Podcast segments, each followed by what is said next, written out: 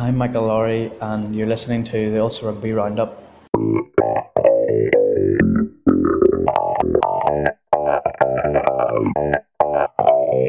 The Ulster Rugby Roundup podcast with OpenReach, building the broadband network that connects us all. Check for ultra fast, ultra reliable full fibre broadband at openreach.co.uk forward slash NI.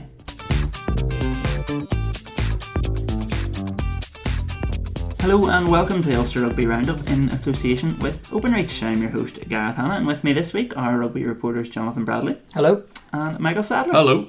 This week we've got the opening weekend of the Six Nations to review, while we also look ahead to this weekend's visit of Wales to Dublin. We've got some listener questions to frame the debate, and of course we'll do it all with an unashamedly Ulster slant. That means we begin, as has become our custom, with our weekly "Why is John Cooney not starting for Ireland?" debate. So, Michael, why is John Cooney not starting for Ireland? Well, where to start? Where to start? Eh? I think nothing has fundamentally changed from last week to this week. Um, Conor Murray started the game. Conor Murray played well enough and has retained his place. And oh, why would you change it up? They won the game, and also I think it's all it's, it's we're just going over the same old ground. I suppose the halfback partnership with Johnny Sexton is very important um, for continuity. John came on, did his what 20, 21 minutes and looked very sharp and, and played very well. But 20 minutes isn't going to get you a start when Conor Murray's still able to function reasonably well. He had a pretty good game. It wasn't a brilliant game, but it was it was a pretty good game. I thought over the course mm-hmm. of his uh, his time on the pitch. So nothing changes. Yeah. And then of course they put them both up in the media facility on Monday just to throw a curveball at everybody, um, which looked bizarre. But I think we we've discussed this already. I'm sure John Cooney is going to get substantial game time and mm-hmm. probably a start at some point in the Six Nations. Against Italy. Against Italy, but you never know. It could come sooner than that if things don't go well this weekend. But, mm-hmm. you know, um, nothing's really changed. Yeah. So it, it was still a talking point this week after the team announcement. That's what everybody's talking about. But is it at the stage now where we just need to get over it and accept that this is the stature of things until something seismic changes? Quite possibly until something goes or if something goes particularly wrong this weekend, I suppose. I think looking at it now, I would say the form that Conor Murray's in, he's probably consistently putting in like seven out of ten performances. Like I don't think he's as bad as people are making out. And then whenever he does have a mistake, people are very quick to latch onto it. So the intercept, I suppose, being the main one, and then there were one or two of his kicks that weren't great, but on the whole, I think he did pretty well um, centrally involved in Ireland's try. The vast majority of his kicks, regardless of what you think about the tactic of kicking, were well executed apart from those sort of two that I mentioned. The difference being that two years ago, say, Conor Murray was consistently eight or nine out of ten, so he has dropped off that little bit, hmm. which is why people are so focused on the parts of his game, or I suppose the mistakes that he makes or has been making whenever Cooney came on, I thought he did well. I thought he brilliantly measured the two kicks that he had. Defensively, he did really well. He had that really important tap tackle on Ali Price, I think it was, and really sort of brought energy, fired himself into the task, but didn't really get that much opportunity with the ball because most of the time that he was on, Ireland would defend. But I think one of the interesting things that he did say whenever he was in that sort of bizarre press conference on Monday was that this he sees as a progression. So, and he sort of made a reference to it before when he said he thought the discourse around Murray was almost a bit disrespectful. Like, you know, he was almost mm-hmm. distancing himself from uh, the clamour for him to start. And then on Monday, he talked about how this feels like a progression for him. We've probably talked at length before about how he frames um, things that happen to him and that idea that he has of you know you react how you you can't control what happens to you but you control how you react to it so he personally is viewing this as a progression from last year when he got a paltry amount of minutes off the bench and I think it was four Six Nations games and was really sort of made to feel like he was there because other scrum halves were injured whereas mm. now he's if not drawn level with Murray, then drawn very, very close to mm-hmm. Murray in the national pecking order. And, you know, I wrote about it last week that the main thing for me was going to be to see how many minutes he got and when those minutes came. So he got 20 minutes, which is more than Joe Schmidt really ever entrusted a reserve mm-hmm. scrum half when the game was in the balance. So those really, if she, assume that every Ireland game is more important than every Ulster game or every club game. Those were probably the most important minutes of his career, really, in terms of the scale. And he did well.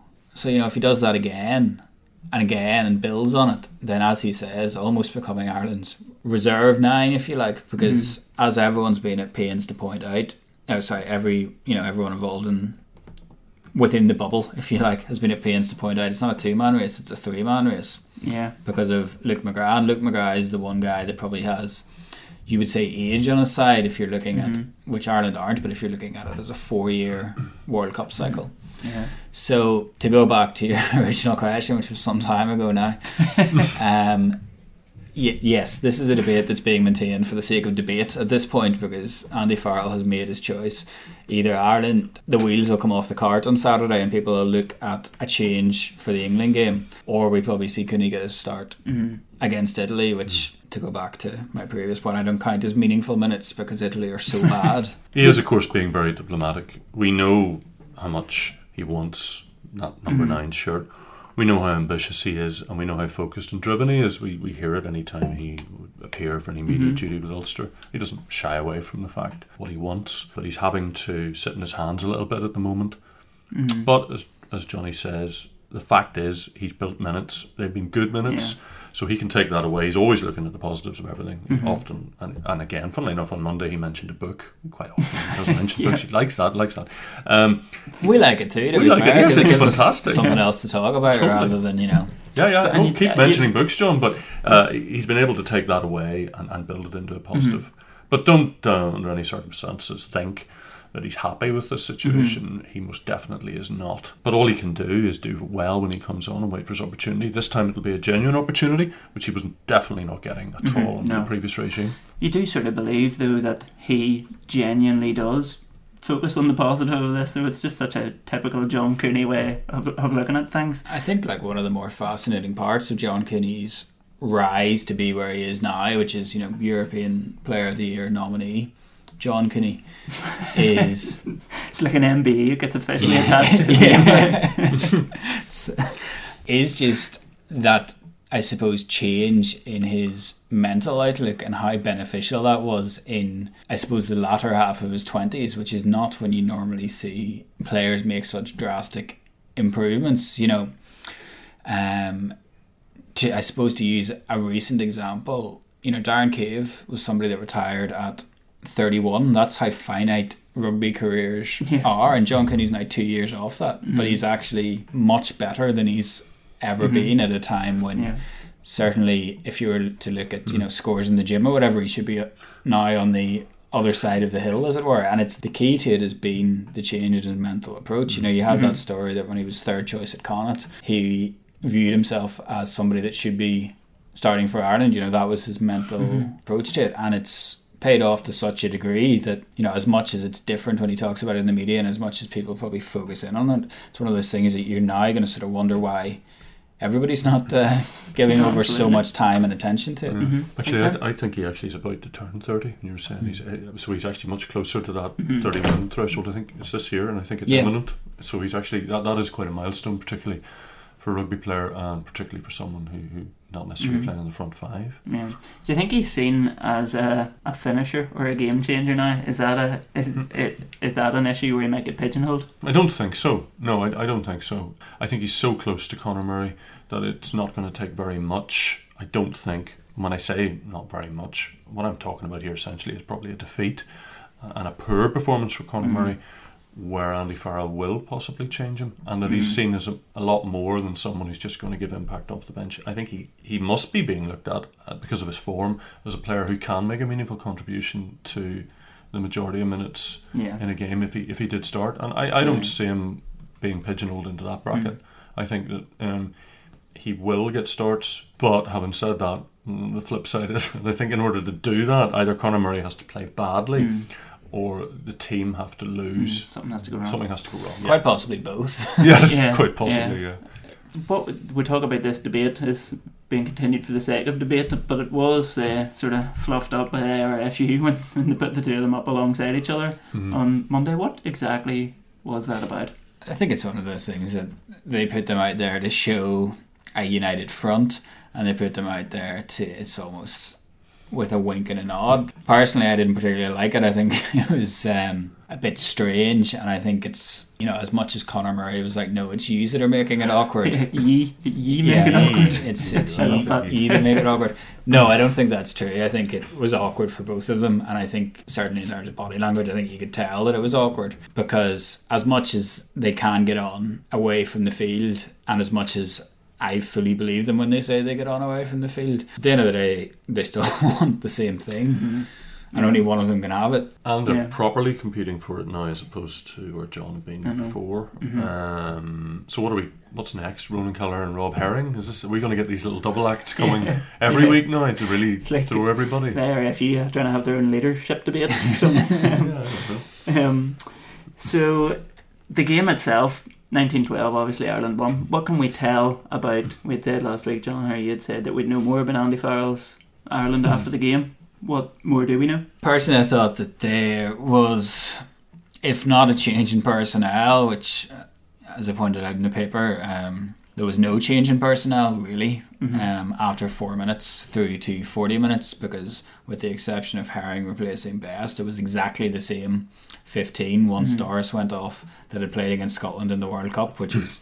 When you think about the talk of a new cycle and a new head coach, that's I find that incredible. Yeah. Like the idea that um, it was exactly the same 15 on the pitch that had been four months ago. I thought they played in a different way. There was certainly, if you look at, I suppose, Jordan Larmour, there was certainly a lot more emphasis on running the ball back, a lot more freedom and counter attack. I thought maybe something that was underplayed was Gary Ringrose as well, making the most of the space that was afforded to him by Ireland playing in a slightly wider shape, just looking to stretch things out, stretch the Scottish defence, and make room for the likes of Larmour and Ringrose. I think the other thing was, as I suppose we should have expected, or maybe did expect, was it is very much still a work in progress.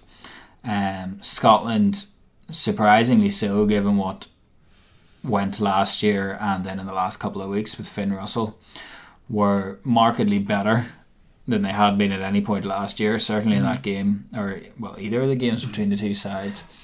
Um, I thought that Ireland's forwards would really lay lay a platform as they had done in previous games, but physically it was as good as um, I've seen Scotland in a while, really. And the only thing that stopped them winning the game, which they arguably deserved to do, was the fact that they just couldn't finish. Mm-hmm. Yeah. So our first listener, uh, have we already asked listener question? I don't know. Our first or second listener question from Mark Dempsey. Michael, do you think Ireland can win the Six Nations without rolling the dice, as Stephen Ferris puts it? Einstein was credited with saying that doing the same thing over and over again and expecting a different result is the definition of insanity. So, has Andy Farrell lost his marbles? As Johnny Have you out, lost was your marbles? I lost, lost that question about a, a minute ago. Um, do I think they'll? I don't think they'll win the Six Nations anyway. Mm. Does that answer the question? I don't think they will. Um, and what Do you think exactly? there should be more change? As Jonathan points out, it's basically the same side that It's basically the same. Well, change what to? I mean, I don't know. I don't know that he is going. I, I, I think it is a work in progress, as has been mentioned already, and I think he's not obviously intent on sprinting to that point at the moment. And why Mhm. should he? yeah. He's still largely playing what he considers to be his best side. Although in the debate we've just had at the start of this, with whether he's you know, nine, it is still largely, I think, the best side he can put out there. Um, so I think he's trying to roll the dice in the sense that, as already been discussed, you can see there is change to the way they're going about, and certainly in their attack, there are alterations and differences. But I don't see anything dramatic happening here. I mean, I don't know if Will Addison had been fit, whether he would have come in to play 13 or not. Mm. But I doubt he would actually. So I don't think they'll win the Six Nations. I really don't. I, I, I, I I'm not even very sure they're going to beat Wales, and I don't know what's going to happen really um, with England and the games against England and France. The point of the matter is this will evolve, and you've seen the beginning of an evolution here last weekend. How dramatic or how how swift that evolution will be, I don't think we really know. But certainly things did change last week, and there were also aspects of it which weren't so good uh, Mhm. as well. Point is, what can he rip it up? I think like that's that's the important question. Of I understand that people are looking at things like Mm. the team selection, and you know using the Einstein code of oh it's just same old same old Hmm. wash rinse repeat sort of thing. But At the end of the day, there's four teams to draw players from. Five of their players, uh, sorry, a combination of either aren't good enough to play Test rugby, certainly, or aren't qualified. So let's say that you're really drawing from 40 players to make a 23 man squad. You don't have a wealth of options, really. I think the key points of the selection, if you're looking for change, are Jordan Larmour's playing fullback instead of Rob Kearney, which is a departure. Andrew Conway, although not massively younger hmm. than Keith Earls, started ahead of Keith Earls.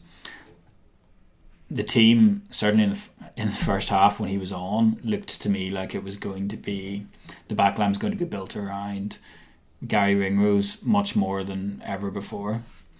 And then Doris, obviously, um, starting, you know, I think if you're looking at where do you change it up, people that are making that argument, I think you could only really say you could make the argument for John Cooney. You could maybe make the argument of going younger at hooker if that's what you wanted to do with, you know, Ronan Kelleher. Personally, I think it should be Rob Herring at the minute. Where else can you really make changes? I suppose you could say Deegan should have come in instead of O'Mahony, but O'Mahony played well, having been, uh, Yeah. let's be honest, dropped. Yeah, yeah. So I don't see where you can make changes, or I don't see where you can make massive changes from what he's done in terms of personnel. I don't think there's anybody that's really like snubbed massively. And then the change that you are going to see, I think, is just in terms of their style, the way that they're looking to attack, which I think is there, but you probably didn't see as much of it due to a lack of one execution and two lack of the agreeable opposition that we all thought we were going to get and didn't. It's true. No, it is. I mean, the Jordan Larmour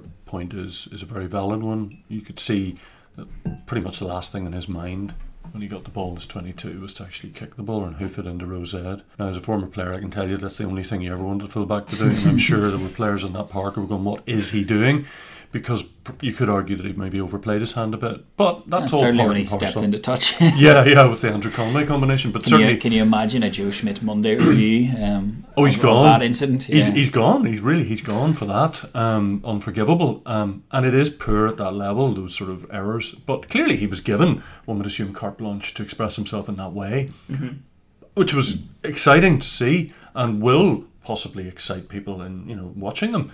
But it could also put Ireland under certain amounts of severe strain. In fact, I think it did. That that particular incident led. What did that it, lead it to? preceded the Yeah Hogg. Um, the whole, uh, shall we say, incident. Um, so you know, you can see that would never have happened under Joe Schmidt. Well, first of all, Jordan Larmour probably wouldn't have been playing 15 anyway if Rob Kearney had been fit. But if Rob Kearney had taken any of those balls, he may have run back into contact. But there's every chance that quite a few of them he would have put his trusty boot to the ball. So that is an interesting evolution. It'll be very interesting to see. If they do that against Wales, of course, there was a, another compelling reason for them not doing it against Scotland. They may not have wanted to invite Stuart mm. Hogg into the game with mm. lengthy kicks. Yeah. But as it happened, that didn't matter because when he was invited into the game, he gleefully, well, not gleefully, but from an Irish point of view, did what he did. The Jordan Larmour point that I think you were referring to, we hadn't actually made yet, Oh. but Nathan Oh. McLennan did ask. Um, that just shows that we do actually prepare uh, what we're going to say. Um, Nathan, Nathan McLennan uh, had asked, uh, pointed out Jordan Larmour getting all the plaudits, but our team's starting to figure out that he's a bit one dimensional with his solo runs and lack of passing. Uh, is that negating Conway and Stockdale's potential? Is that a point? Is it not doing? Is Jordan Larmour at 15 not doing Jacob any favours in particular? Well, I think his footwork is certainly better than his distribution. I think you could say that about any number of Ireland's players. Probably, like I would put Bundee Aki into uh, that mix. I think you could maybe not to the same degree, but you could make that argument about Ringrose as well. Like you know, they haven't gone for the uh, at any stage the 10, 12 or 10, 12, 15 distributors line. Obviously, maybe Joey Carbery is the only player that really could bring that to the Ireland setup at the minute. I, probably yes. I think a winger would, or any winger would love to play with a fullback that looks to spread the ball pass first. But I also think that that's not why Jordan Larmour's been picked.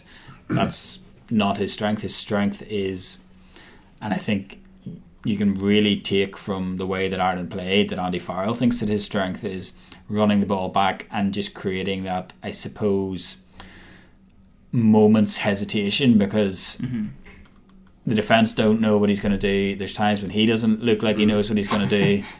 And again, I would put Ringrose into that same bracket, and I think that was probably the most interesting part, certainly in the first half, was the way that they deployed those players and gave them. Addison can play in the same way, like um, gives them that freedom to back their back their footwork and back their decision making. Mm-hmm. Yeah. So you mentioned him a little while ago, Rob Herring. Finally made his Six Nations debut, which just seems a, a little bit bizarre, but um, Im- impressive. Yeah, I thought he played well. I, I thought he played. Well. I hadn't thought he'd played been playing so great for Ulster prior to this, and of course some of the lineouts were going wrong at Ulster. But the lineouts went very well. He made a, a very good contribution around the park. He made a number of very important tackles. He played actually. Didn't he play over seventy minutes? I think. Yeah, seventy three minutes. Yeah. Uh, which was also very impressive because you know Ireland had to do a lot of defending, and he was well up for that. I think he deserves to hold on to his place he will come under more pressure from Ronan Kelleher, who is the coming man. But at the moment, he's the guy who's got ownership of the shirt, and probably a bit like Conor Murray. Until such times things go wrong, then he should presumably stay there. Mm-hmm. Um, I'm guessing, unfortunately for Rob, who's waited so long, uh, you know, Ronan Kelleher is the coming guy, and he will make way for him at some point. But whether he makes way for him significantly in this championship or over the course of summer, or whatever, mm-hmm. um, I don't know. We, we'll have to wait and see. At the moment he played really well, um, mm-hmm. and um, it's very encouraging to see as well if he's able to bring that back with him mm-hmm. um, to Ulster. a few important games once this is over. Absolutely. Is the duration of this championship as much as Rob can sort of hope for in the starting shirt? Is it just a case of enjoy this for the next few weeks because this is it? Well, I think it would have been a really interesting decision for Andy Farrell to have to make if Kelleher hadn't missed a huge chunk of rugby and rugby at a very important time that he did in the season. I think we're all in agreement that Rob will hold on to the jersey for as long as he can fend off Kelleher. Like Kelleher is going to be the man going forward. It's just mm-hmm. a matter of when that change is made, really, given the fact that I think Kelleher's just turned 22, I think. Mm-hmm.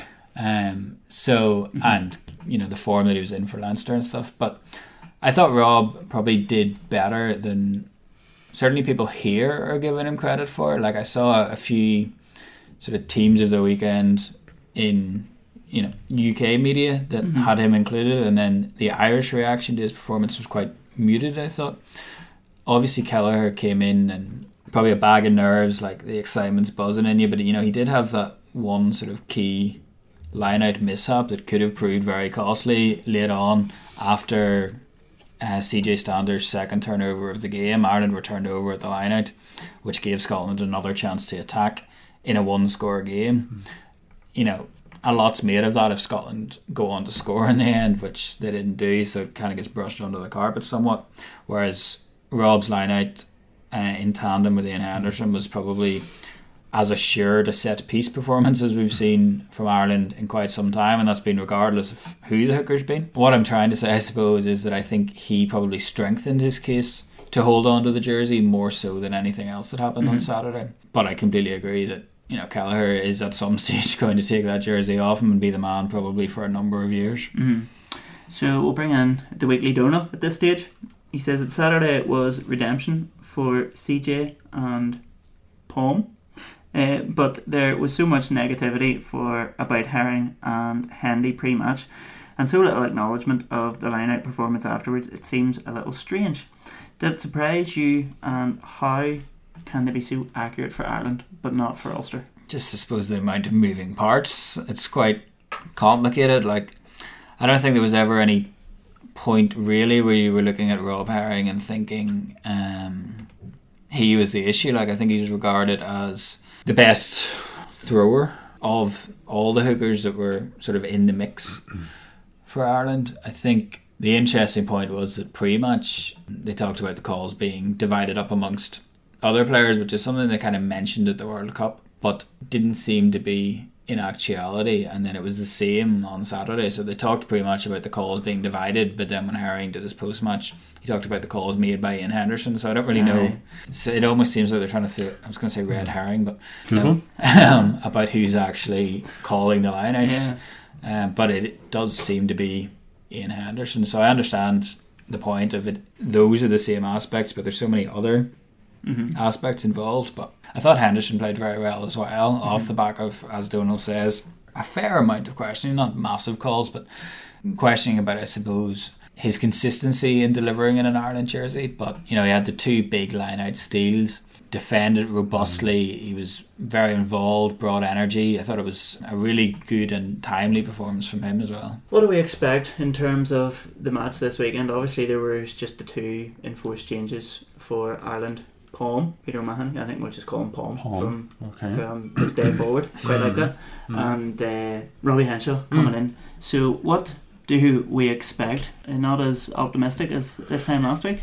No, I'm not. I mean, it's very hard to know where Wales are because um, I don't know if anybody tried to endure watching the Wales Italy game, but uh, I did. I, I kind of drifted from it, and I find something better to do, like darn a pair of socks, because it was. Now I believe you're over 50. I have no idea what darning a sock is. Neither I've I, heard of it in uh, Eleanor Rigby. All right. And this, that's it. Okay.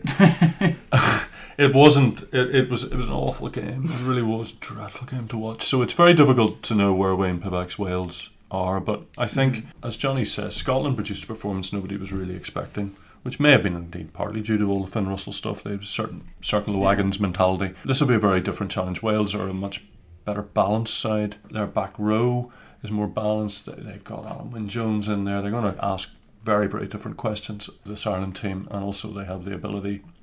Now I don't know what they're going to do, obviously, with George North because I'm not sure that George North at 13 really worked.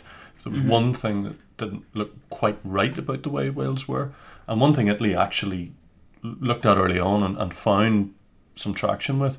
It was that George North defensively wasn't quite up to speed with where he maybe ought to be, but they weren't. Italy just didn't have the quality to to continue perhaps probing in that area.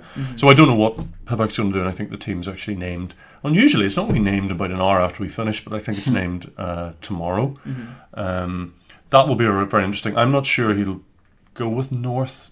I think he's like I think Tompkins probably looked um, Yeah, looked ready. really ready to step a step up. But I I think Ireland will will be put under an, an awful lot more pressure than we saw, and we saw them under a great deal of pressure, obviously against Scotland, who didn't have the wherewithal to finish it due to their own inability. Mr. Hogg being one, of course, and also some very robust defending by Ireland. But I don't think Wales are going to give them that that at all. I think Wales will be much more clinical when they get into that scoring zone uh, than Scotland were, and I think they will be able to do that. I just think that the Welsh back row is going to. I, I know Scotland's back row was, was good, but I just like the balance they have. I, I just think that. I don't know if you agree or not, Johnny, but I think that they, they can definitely um, ask questions that Scotland were unable to ask or even get close to asking. Yeah, like I don't think Wales allow you to have five breakdown turnovers in your own 22, especially as you say with that back row and Toby Faletau with another game in him. I thought he was probably more muted um, than the rest of their pack, maybe. But we all know the quality he's going to bring when he gets up to speed. I thought it was interesting. Like I don't know if there was a huge sort of chasm between the Ireland performance and the Wales performance. Wales having won 42 0, I think probably just shows Hmm. how abject Italy are. I think it'll be interesting to see how they pitch up this week. But Ireland, I think, need to be an awful lot better. And I don't know seven days on if they have that hmm. in them hmm. to make the big, big step forward that I But think they need to make. It could be really pivotal this game because you look at the fixtures Well, afterwards. this like this Oh, is this is Ireland's defining game of the championship absolutely. because they'll beat Italy regardless. Coming in, we all thought that they would beat Scotland really Mm-hmm. regardless of how they played. So you were looking at almost a worst case scenario, Mm-hmm. not a genuine worst case scenario, but a realistic worst case scenario of winning two games. Mm-hmm. Yeah. And if you lose to Wales, then to avoid that scenario, then you have to win either in Twickenham. And as bad as England looked, I don't think this Ireland team has that in them. Or win in France, who there's every chance now I will be going for, if not a Grand Slam, then a championship. Mhm. And hopefully be And able to read, tipped yeah, and hopefully able to read the clock this time as well. They kicked the ball out with what, Oh, yeah, 40 that's right, I was seconds, which allowed that. Owen Farrell to get What his happened? penalty. What well, happened? they just complete misread of the, of the time. I think uh, Antoine. Antoine Dupont said that he was going to have to wear glasses next time. Which, yeah, it's another sort of similar to that Irish line out that we mentioned. If it doesn't get uh, talked about quite so much, if um, things don't go wrong afterwards, but Yeah. for somebody who was absolutely fantastic, Fantastic. ominously so for Ulster, Yeah. given what's coming down the track against Toulouse, superb player, but yes, a very strange, strange Um, moment. but then that's France for you, and they'd have to do something bizarre, wouldn't they? Um, the only thing I would say, just on, to, to counter the argument, is though Wales beat Italy very, very handily, actually that game was twenty something nil for a long time. It was mm. really have they really been hardened in the way that Ireland have now? Perhaps that could be advantage Ireland. They're mm-hmm. coming into this game without having to really push themselves, but beat an abject, fairly abject Italy mm-hmm. easily. So it, it could be that Ireland will have gained something from being put through the ringer as they Yeah. were. Could could be. You can, you can flip it and say, look, that Yeah. might be advantageous. Um, Because I think, like, for all the faults of the game on Saturday, it was, I, I don't know what you felt, Michael, it was actually quite enjoyable in Yeah. the sense that it felt very much like a Six Nations contest, maybe like a Six Nations contest from like the late 90s, but it felt like a Six Nations contest.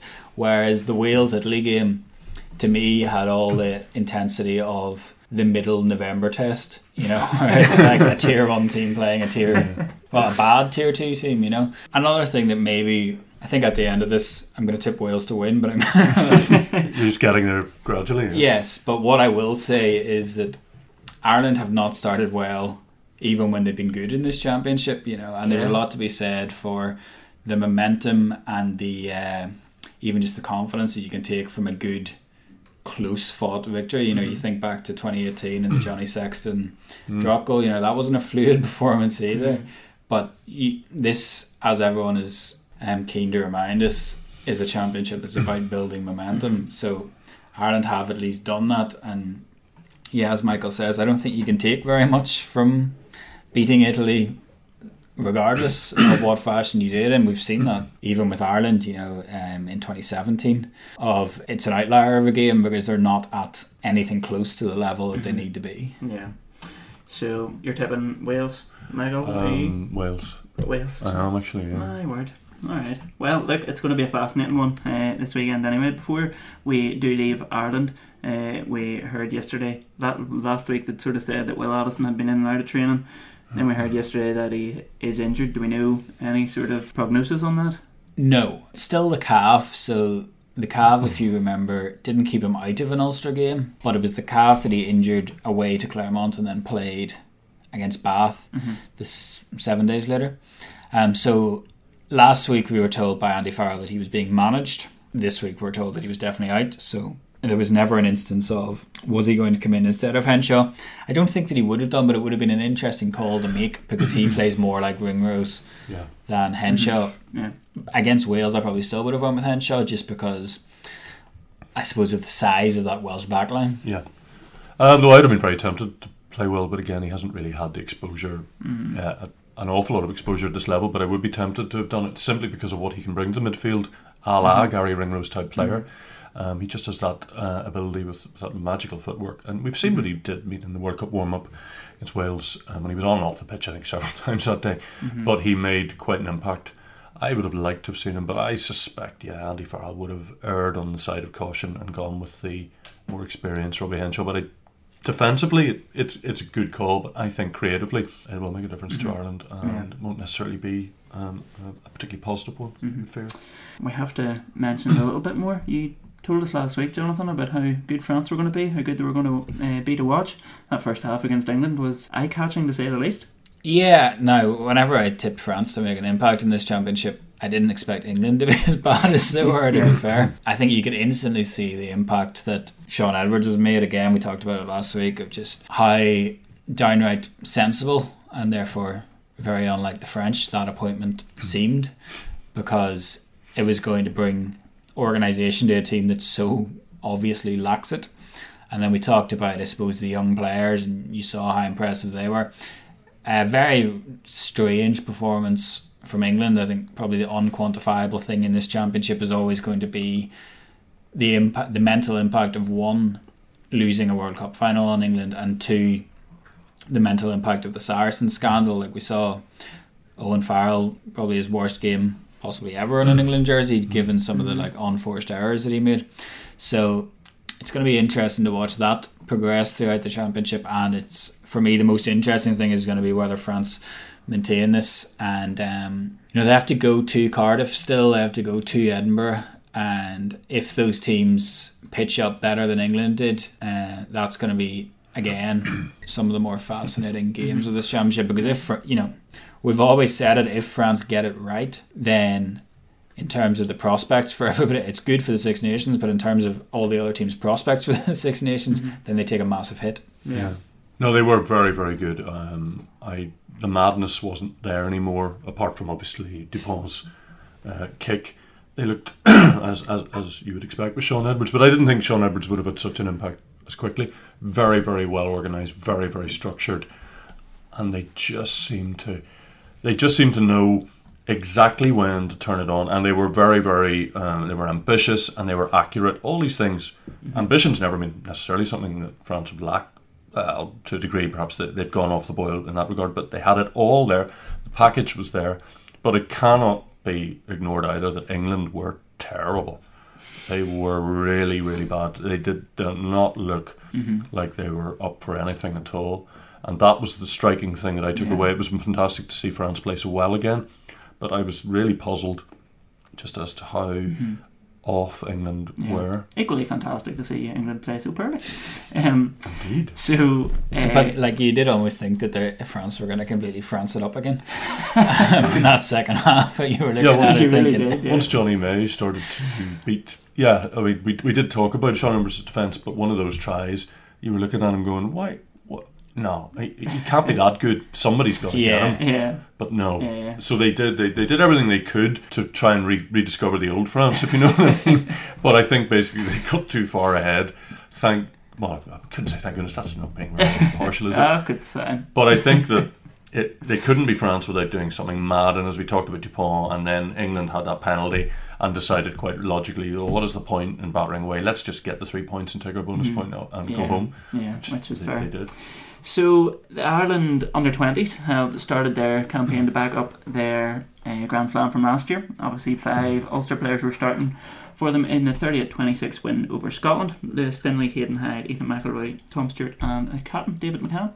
So Stuart Martin points out that Finley and McElroy caught the eye, but they're not currently in the Ulster Academy. This is something we have sort of debated a little bit from time to time, but he asks can Ulster unilaterally add them or do they need IRFU approval? That obviously has happened before. Just very quickly, we outline that. It wasn't it Angus Kernohan who Yes, was so uh, the Angus mid-season? Kernohan wasn't in the Ulster Academy to start with, and then once other players got bumped up to senior deals or development deals, as it were, got added to the academy. So we mentioned it last week, I think. Although it was going to be interesting to see whether that happened again with Ethan McElroy. And to go back again to the question, yes. So from what Kieran Campbell has told us, every decision of who's brought into the academy is made on an island-wide IRFU basis. So yes, I don't think they can just um, pick and choose willy nilly to add people in. But that also has ramifications then for the second half of his question is if Ulster don't add them to the academy, do they have to worry about losing them to another province or another club? Presumably not to another province, but it would would it be a worry that these guys might get itchy feet if they're not? The only way that they could go to another province would be personal choice, I suppose, or if it was seen that there was no room for them at Ulster. I don't see how there can be no room for them at Ulster, especially in the positions that they play. So if the IRFU deems them worthy of academy places, presumably that would be at At Ulster. at Ulster. Yeah. In terms of other clubs, obviously it's a massive risk that you lose them Mhm. to other clubs. Obviously, McElroy's studying at Queens, isn't that right? Yeah. Mhm. Um, I think he is. And then- actually. Their, for their Ireland ambitions, you would hope that uh, that they'll stay. So yeah, but like um, Finlay, especially, I hadn't seen much of him because whenever I saw the A side this year, Nathan Doak was playing at scrum half, so he'd only really come on, uh, come off the bench in the games that I'd seen. But he like he was really, really impressive. He managed the game really well. He kicked well. Obviously, he went to down high, so he's got that going for him as well. and then Hayden Hyde, couple of really um, strong, impactful carries in that inside centre channel. Fairly obvious comparison, maybe, but a lot like Stuart McCloskey, especially in the way that whenever he takes contact, he takes contact on his own terms and he looks for the offload. So he was impressive. Stuart, somebody that we've talked about before, as having really caught the eye. Probably one of quieter games that I've seen McCann have. I've always seen him as a seven. I think switching to eight. I don't know if that's really the best position for him long term. I'd have him more as a seven, especially given how valuable the open side position is and how difficult it is to unearth genuine Hmm. open sides. Um, I would probably see him there more Mm-hmm. long term, and that was everybody, wasn't it? I Yeah. think so. So they play Wales at home on Friday evening at quarter past seven. That's in Cork. So unless you're related or good friends with one of those players, you're probably not going to go to that. Um, Ireland women also had a good start to their Six Nations. Uh, they won 18-14. Ulster's Kathryn Dane was in the starting side. But Michael, there's been a, another call up. Yes, thank you for that. Yes, Neve Jones uh, has been called up into the squad uh, from Malone, so uh, an actual Ulster bass player as well. Yeah, which is quite rare. Which is very rare, which um, is, is good. An Ulster bass player not from Enniskillen. Yeah, Yes, even more rare. indeed, indeed. Unbelievable. So good luck to them. They play we, uh, Wales at Donnybrook on Sunday at 1 pm. One final listener question, which is to do with Ulster. Will Sam Carter be back in time for a quarter final? Yes, I think so. He's, Good. he's That's supposed that to be. Yeah, are you going to do the? And the Schools Cup, of course. Yes, thank you for the reminder, Michael. We have the Schools Cup coming off proper. We, of course, had the group stages before Christmas this year. But Yes. the, the knockout rounds begin on Saturday morning. Yes. What have we got to look forward to? They do. Yes, indeed they do. Um, we're down to the last 16 now, so straight into that from the group stages. Our number of matches. The, the, the one that catches the eye is obviously uh, Royal School Armagh against Campbell. Um, last year's semi finals when Campbell won the game. Uh, and actually, the year prior to that, uh, Campbell beat Royal School Armagh to win the cup. So it's a bit of a, yeah, a bit of a, I wouldn't say a grudge game, but there, there's definitely There's history like there between yeah, them. And there was a late try in one of those games, wasn't there? There's something. Yeah. uh, There's a bit of. Yeah. Oh well, last year um, Armagh uh, kind of sh- should have probably won that semi final as well, and they Yeah. didn't manage to do. It is in Certainly Armagh. two years ago they had uh, all of the ball in that uh, Yes, they did. Yeah. um, in that game and just uh, It was a breakout in the end, wasn't it? yeah they were just, uh, Campbell were just so well drilled Mhm. so well Yeah. drilled that year And that's uh, at Armagh. That's at Armagh, and that's the probably the standout one because clearly one of the two isn't going to go any further, and that is obviously blindingly obvious, but it's unusual at this early stage. and That Mhm. would be what's happened. It's an open draw, and that's well, that's the way it goes anyway. And there's also another big game in Belfast, uh, which is uh, Inst against BRA, Mhm. which I'll be at at Osborne Park, and uh, yeah, uh, I suppose that's it. Like I'm not sure that there are any other particular ones, uh, Methody or at Cambridge House, uh, Wallace, who are being talked about as being very strong and, and, and possibly favourites this year, are Bangor, and Ballymena Academy, another team that's talked about, are at um, Johnny's old alma Oh, mater, Down High School. So to go back to the under Mm. 20 something that I should have said I wouldn't be surprised to see Aaron Sexton play some part in the under 20s campaign if he gets his um, Mm-hmm. gets over a hamstring injury Mm. that's that's the word on the street Bangor grammar mentioned there. Oh, just yeah, it was just- that into action. yeah flicked back into my head So that's pretty much us for this week. We will uh, be with you online and in the newspapers over the weekend with the Schools Cup and Six Nations. So until then, from Jonathan Bradley, cheers thank you from Michael Sadlier, bye everybody. myself, Gareth Hanna, thanks for listening. The Ulster Rugby Roundup podcast with OpenReach, building the broadband network that connects us all. Check for ultra fast, ultra reliable full fibre broadband at openreach.co.uk forward slash NI.